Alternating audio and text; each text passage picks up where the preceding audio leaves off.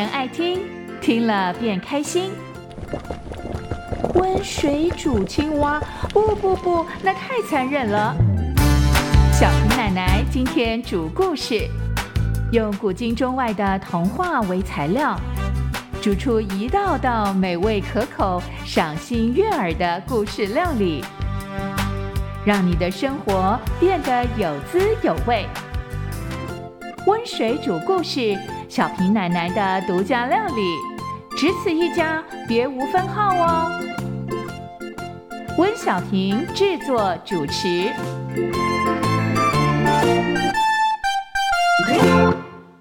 各位大朋友、小朋友，大家好，我是温小平，喜欢说故事、读故事、写故事的小平奶奶，欢迎来到温水煮故事的时间。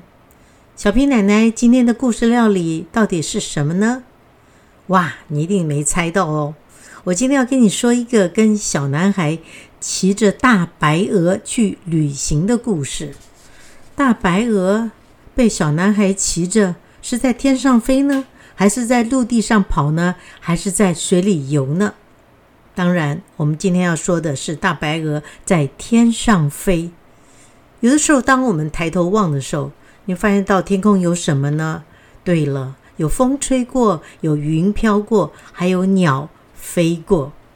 我记得我小时候住在基隆，常常会跑去基隆的港口，看着一只只的老鹰在天空盘旋，在港口飞翔。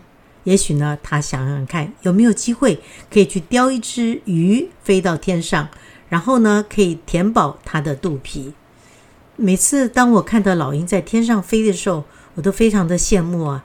它张开它大大的翅膀，我在想，是不是有一天我可以骑着老鹰去飞呢？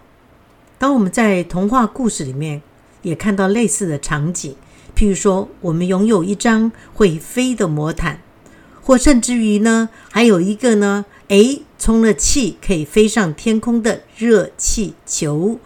另外还有呢，我们也听过这样类似的故事。小飞象虽然它体重那么重，它竟然也可以飞上天去。当我们在观察家里饲养的鸡啊、鸭啊、鹅啊，你会不会想过一个非常奇怪的问题呢？因为像我小时候家里也曾经养过鸡啊、养过鸭，我就会感到它们一直跑，它们就咕咕咕、叽叽叽的一直叫。可是我想说，你们为什么不飞呢？为什么不飞呢？有的时候它可以稍微啊挥动翅膀，可以飞到一点高度，可是它没有办法像真正的在天空飞的鸟那样子的飞上天。它们顶多只会在地上跑来跑去的。有些环境特殊的鸟类啊，譬如说像澳洲的鸵鸟啦、南极的企鹅啊，它们是不会飞的。还有一种呢，是我们人类饲养的家禽。例如鸡啊、鸭、鹅啊，它们就是不会飞的。可是你有没有发现到，当我们在野外去的时候，发现在野外野生的状态之下的野鸡啊、野鸭啊，还有野鹅，哇，天呐，它们都是飞行的好手呢。可是为什么我们人类饲养的鸡啊、鸭、鹅，却丧失了飞行的能力呢？事实上呢，这已经经历过非常长久的一段时间。为什么？因为当这些家禽啊，鸡鸭鸭鹅，必须要在人类饲养之下，希望它们能够下蛋啊，能够供给人类吃这个蛋，或者是呢养肥了，可以呃供给人类来吃它们的肉。所以呢，也因为养久了，它们变胖了，体重重了，它们想飞也飞不高了。再加上人类在刚开始饲养鸡鸭鹅的时候呢，就会修剪它们的翅膀，就不让它们飞到天空去。要不然呢，养了半天，不管养多少只的鸡鸭鸭鹅，到时候一不注意，它就飞走了，飞到别人家去了，飞到河边去了，飞到天上去了。哇，那养的人不会觉得，那我真的是亏大了呢。所以呢，在这样子想了以后，我们就知道说啊，原来鸡鸭鸭鹅啊原来有翅膀是可以飞的，只是因为它们生活环境改变了，或者是被饲养的时候呢，修剪掉翅膀，就一代一代传下来，久而久之，它们就不会飞上天，只会在地上跑。可是我们今天要说的这个故事呢，是一个小男孩骑着大白鹅去旅行的故事，也就是。《企鹅历险记》企鹅历险记》也有人把它翻译成《尼尔历险记》，尼尔也就是一个小男孩的名字。这本书的作者呢，我要特别介绍一下，他叫做塞尔玛·拉格洛夫，她是瑞典非常有名的一位女作家。他的爸爸呢是非常喜欢文学的军官，所以呢，他们家啊，全家有时候到了晚上的时候就会聚拢在一起，围在一起。大家也知道，瑞典那个国家蛮寒冷的，所以呢，他一年当中啊，这个。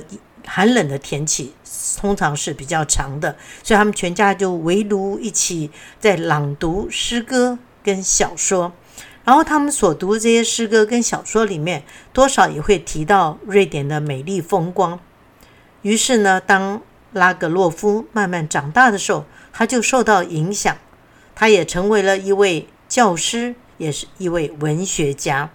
他曾经还当了十年的老师。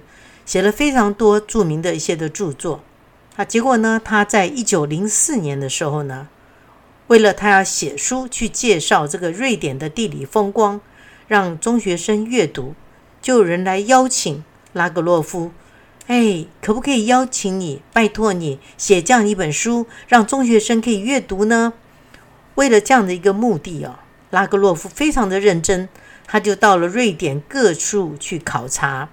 考察瑞典的地理啦、历史啊、人文了，所以就写了这样一本充满想象力跟知识性的《企鹅历险记》。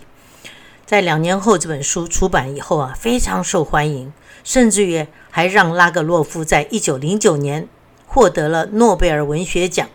她也是诺贝尔文学奖历史上第一位女作家，而且呢，也是第一位她的肖像能够登上瑞典钞票的女性。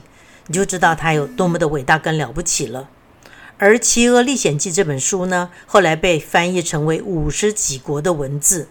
可是问题是啊，这个《企鹅历险记》啊，一共分成上下两册，加在一起大概有三四十万字。所以今天呢，小平奶奶啊，特别要介绍的这个《企鹅历险记》呢，是经过浓缩改编版的。你们就可以在这样这个非常短的时间里面哈。读到这样一个精彩丰富的《企鹅历险记》，肚子饿了，脑袋空了，时间多了，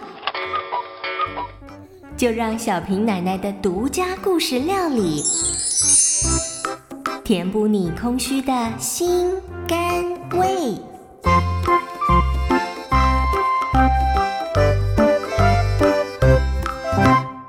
来来，注意听喽！小平奶奶要跟大家说故事喽。今天要说的是《企鹅历险记》啊。这个故事里面有三位主角，也就是小男孩尼尔，还有一只大白鹅叫莫顿，另外呢还有野雁队长阿卡。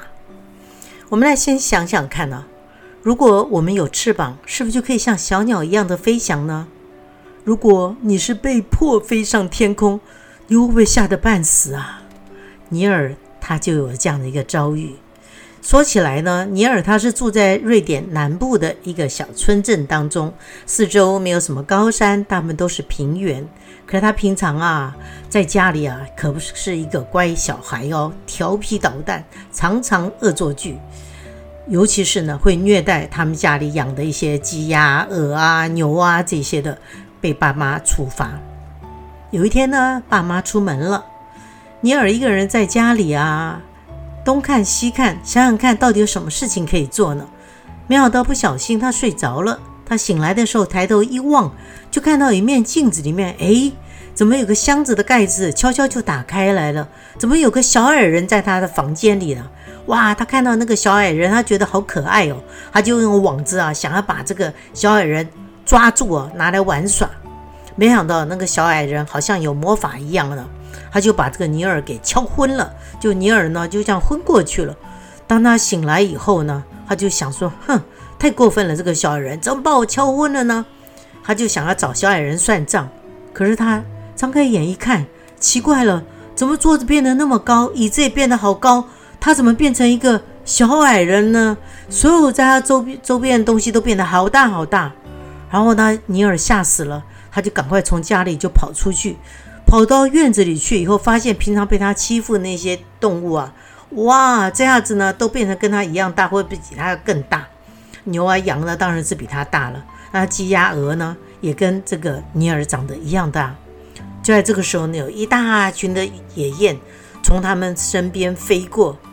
那个野雁队长阿卡，他就叫那个大白鹅莫顿，哎，来来来，要不跟我们一起去啊？我们要到拉普兰去了。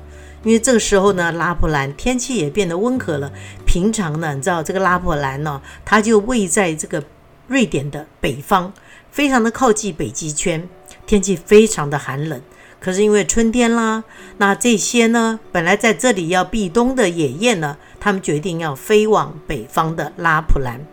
白鹅一听说啊，我要去，我要去了，他就忘了他自己根本不会飞的，他就一直挥挥动翅膀，挥动翅膀。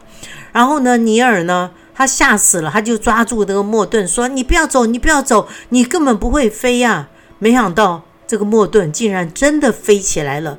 尼尔这时候抓着莫顿的颈脖子，吓坏了。他紧紧地闭上眼睛。哇，糟糕了！我这样子跟着莫顿一起飞到天空去了，不知道会发生什么事情，我会摔下来摔死了。可是因为呢，尼尔因为变得很小了，所以莫顿呢也能够载得动尼尔。他就这样子飞呀飞的飞上天。过了好一会以后，这个尼尔才悄悄地睁开眼睛。他发现到说哇，当他飞到天空的时候，他可以看到这样他眼下的那些风景那么的漂亮哇，绿油油的草原，还有很多的树，还有美丽的花朵。可他心中想着说，我就这样离开我的家，那不是很可怕呢？爸妈如果要找我找不到怎么办呢？他就说我要回家，我要回家。可是呢，莫顿说不行，我要去拉普兰。哇，好不容易我可以离开家，可以。跟着野雁一起飞，多棒啊！就这样飞啊飞的，他们到了夜晚的时候，飞到了一个湖边，他们就觉得很累了。野雁这一群呢，他们也停下来了休息。莫顿也觉得哇，累坏了，我好久没有飞了，简直累得快喘不过气来了。所以尼尔这时候呢，非常的好心，他就想办法把这个莫顿呢拖到这个湖边去，然后喂水给莫顿喝。莫顿喝了水以后就有精神了。他就想，哎，没想到这个尼尔还蛮有爱心的哈，所以他也去抓了鱼过来给尼尔吃。就他们两个人就因为这样一件事情呢，两人变成了好朋友。没想到就在那天半夜，野狼突然就来袭击他们，抓走了一只野雁。这个尼尔呢，在这个时候呢，因为他毕竟是人类嘛，他的头脑袋比较好，他就想办法就把这个野雁救回来了。救回来以后呢，野狼就要报复啊，哇，就要去追这个尼尔，因为尼尔这时候变得很小，像个小矮人一样，他就急急忙的拼了命的爬到树上去了。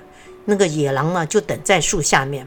当这个野狼张大嘴巴准备要吃掉尼尔的时候呢，这群野雁他们就飞过来了，他们就想办法一只又一只的把这个野狼给引走了。然后呢，尼尔趁机呢就逃下树了，啊，也啊。被救下来了，所以在这个时候呢，尼尔没想到，也因为自己的一念之间，竟然跟这些这一群野雁呢，也变成了好朋友。到第二天呢，他们又继续的展开他们的行程，他们不断的飞啊飞啊，飞到村庄里面去。他们就在田野附近找食物，没想到这时候的莫顿又被抓了。然后尼尔呢很聪明啊，他就跟着莫顿掉在地上的羽毛。又找到了莫顿，啊，听到这个莫顿在哀哀叫。原来呢，他被这个附近村庄的一个老妇人抓到家里去了，准备要把他翅膀给剪掉，就让莫顿没办法飞。结果呢，这个小尼尔的就冲进去大叫啊！这个妇人一看，哟，怎么来一个小矮人呢？吓坏了，就把这个莫顿给放掉了。就莫顿紧紧地咬住这个尼尔，飞出窗外。哇，他就谢谢尼尔，你又救了我一命啊！就这样子一路飞翔啊，莫顿跟尼尔相依为命，彼此成为了好朋友。再过了几天以后啊，他们飞呀飞的，你知道吗？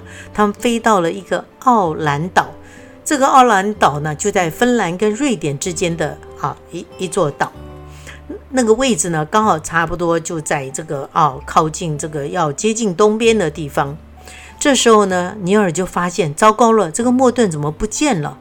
哇，他就在那个岛上走来走去，他就发现到说，原来莫顿呢去帮助一只受伤的灰鹅，叫做丹芬的，他去喂食物给他吃，照顾他。啊，这个丹芬呢是一只母的呃灰鹅，它那时候翅膀受伤了，那尼尔呢就趁着这个啊莫顿不注意的时候呢，他悄悄的把丹芬的骨折治好了。没想到丹芬却痛得昏了过去啊！尼尔吓死了，糟糕糟糕，丹芬是不是死掉了？他说我他都不敢告诉莫顿，万一莫顿知道了，会不会很生气呢？到了他们白天要出发的时候呢，这阿卡队长啊，在这个计划当中，他决定我们要立刻的飞行。可是莫顿就舍不得这个离开这个灰鹅，他担心离开了灰鹅以后，他会不会就这样子死掉呢？他就跑去跟这个灰鹅呃告别，没想到丹芬不见了，哇！这个尼尔吓死了，糟糕了，会不会丹芬真的死掉了呢？没想到呢，莫顿发现到丹芬既然意外得到了治疗，而且痊愈了。丹芬就告诉莫顿说：“要谢谢你的朋友啊，是尼尔啊，他救了我，他医治了我的翅膀啊。”所以呢，丹芬也跟这个啊尼尔成为了好朋友。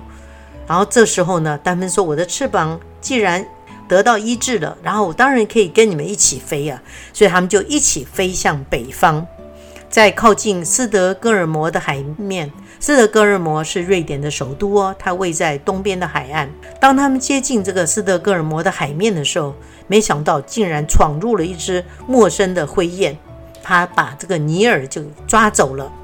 而那灰雁后来呢，又被猎人射杀。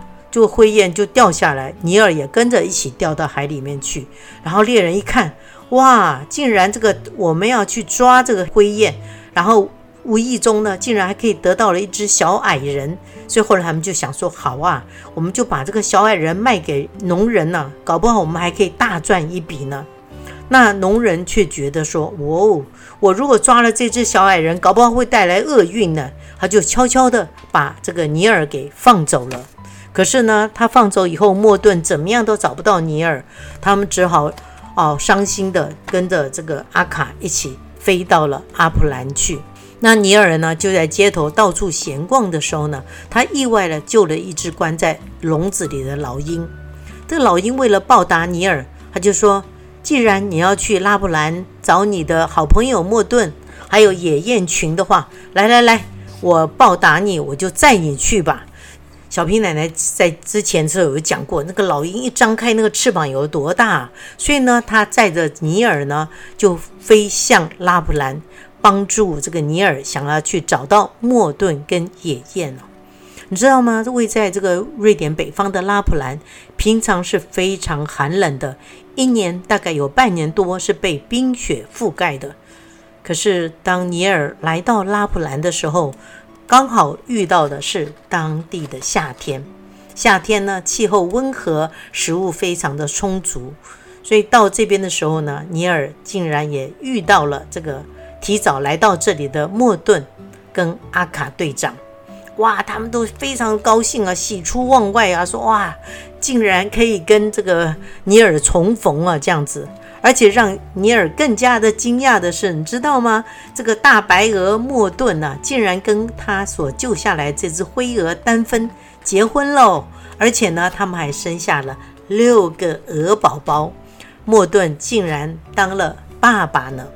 他们就住在这个拉布兰，还有莫顿，还有野雁群，然后还有丹芬，当然还有尼尔。他们在拉布兰住了几个月以后。拉普兰的冬天又来临了，大家就知道候鸟它们是要飞往南方去避寒的，所以野雁群他们就决定说，我们要再度的起飞，我们要飞到南方去了。这时候尼尔说：“对啊，我也很想念我的家乡啊，我也想要回去南方啊。”可是呢，尼尔一想，我现在变成小矮人了，爸妈会不会根本不认得我了？我好希望啊，能够变成原来的样子啊！阿卡队长就跟尼尔说：“我听说啊，如果你想要解除这个魔法跟咒诅啊，只有一个办法，那就是莫顿他必须牺牲，他必须死掉。他死掉以后呢，你的魔法就可以解除了。尼尔一听，不行不行啊！他说：“阿卡，你是我的好朋友啊，莫顿呢也是我的好朋友啊，我宁愿继续当小矮人，我不要去啊，因为我要解除魔法，就让莫顿死掉。可是问题是，尼尔他实在太想念他的爸爸妈妈了。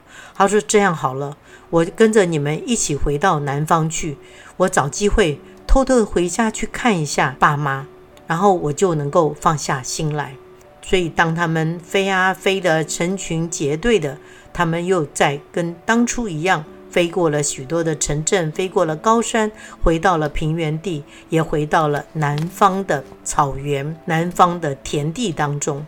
那时候，尼尔呢，他也回到了他自己的家乡，他就想说：“我偷偷的回去看看我的爸妈吧。”没想到呢，他一走进他们家的庭院。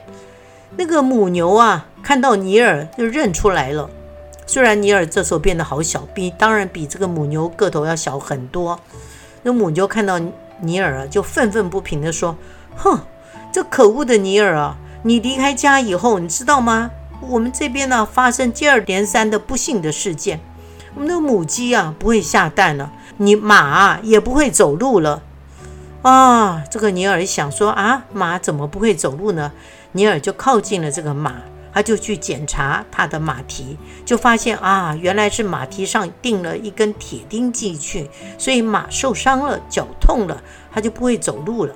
所以他就悄悄地留下一个纸条子，告诉他的爸爸说：“哎，这个马为什么不会走路呢？因为它的马蹄啊有根铁钉，把铁钉拔掉了，马就会走路了。”就在这个时候呢，这个爸爸回到家来了，他看到。有人留下的纸条，他就把那个铁钉拔了以后，就发现，哎，马果真会走路了。他觉得好奇怪啊，到底是谁留纸条告诉他的呢？就在这个时候呢，这个妈妈就冲过来说：“爸爸，爸爸，跟你讲个好消息耶！那个大白鹅莫顿回来了，而且呢，他还带回来一只大灰鹅，另外呢，还有一群小鹅。”哇！爸爸一听，这太棒了，我们就等于可以大赚一笔了。他说：“我们赶快把这个莫顿杀掉，去卖钱。”那如果在这个时候呢，莫顿死了，大家刚刚不是听到过这个阿卡的建议吗？尼尔的咒语就会因为莫顿的死亡、莫顿的牺牲，他的咒语就会解除了。尼尔躲在旁边，听到爸妈这么说。如果是平常的时候，他就会想说：“那太好啦，那莫顿死就死啦，那我的咒语就会解除啦，我就恢复原状了，我就可以回到我家跟爸妈团圆了。”可这时候，他一想到说莫顿会死掉，诶，他不忍心啊，这样子小鹅就没有爸爸了，这个丹芬呢也没有这个老公了。他说：“不行不行。”所以呢。当这个他听到这个莫顿大叫救命的时候呢，尼尔立刻就冲出来说：“你们不能杀他！”就在这个时候，他刚刚说完这句话，就因为尼尔他对莫顿的这份爱，诶，没有想到魔法竟然解除了，他就恢复了原状。爸妈一看这个尼尔在他们面前，哇，好高兴啊，就紧紧地抱住这个尼尔，说：“好高兴啊，尼尔，你回来，你回来了。”而莫顿也很高兴，说他终于也不会被杀掉了，逃过一劫。哦，莫顿他们这一家又可以团圆了。当尼尔回到家以后，他跟这些动物们都道歉了，也。能够恢复了这个美好的关系，而他呢，又走到了这个湖边，去看看当初跟他们一起到北方去冒险的野雁们。他跟阿卡挥手，也跟野雁们挥手。可是没有想到，因为尼尔变成圆形变大了，所以呢，野雁们都不认识他们了。虽然如此，尼尔还是跟他们挥手说再见。谢谢啊，谢谢你们带我去旅行，也带我平安回到家。尼尔因为恢复了原状，所以呢，他也失去了可以听得懂动物说话的能力。虽然如此，他还是跟爷爷们挥挥手说再见，祝福他们旅途平安。而尼尔呢，他再也不是虐待动物的尼尔了。尼尔呢，也改变了。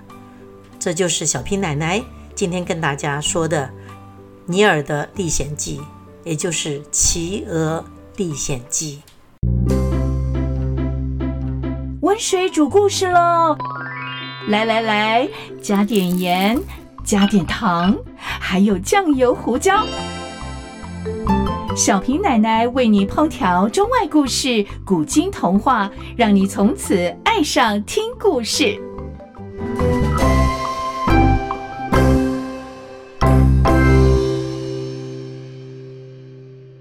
听完了《企鹅历险记》，我不知道你感觉怎么样呢？听了以后会不会觉得哇，好羡慕尼尔啊！竟然有机会可以骑着大白鹅飞到天空去，各地的遨游哈，认识他自己生长的瑞典这个国家。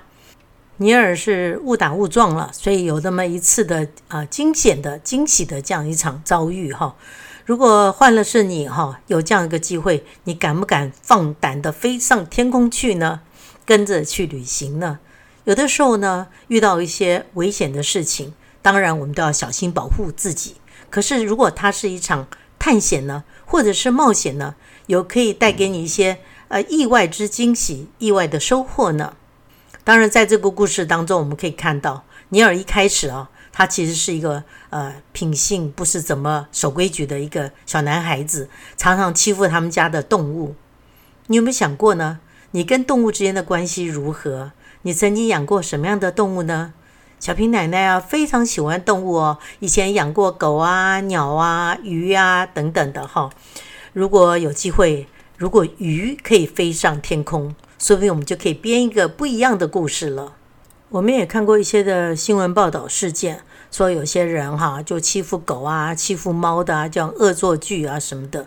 我觉得其实啊，动物哈也是我们人类的朋友，说我们应该要跟他维持这样一个好的关系，不要像尼尔刚开始一样，他欺负动物、欺负小矮人，他差一点就回不了他的家。后来他为什么会改变呢？最主要就是在路途当中。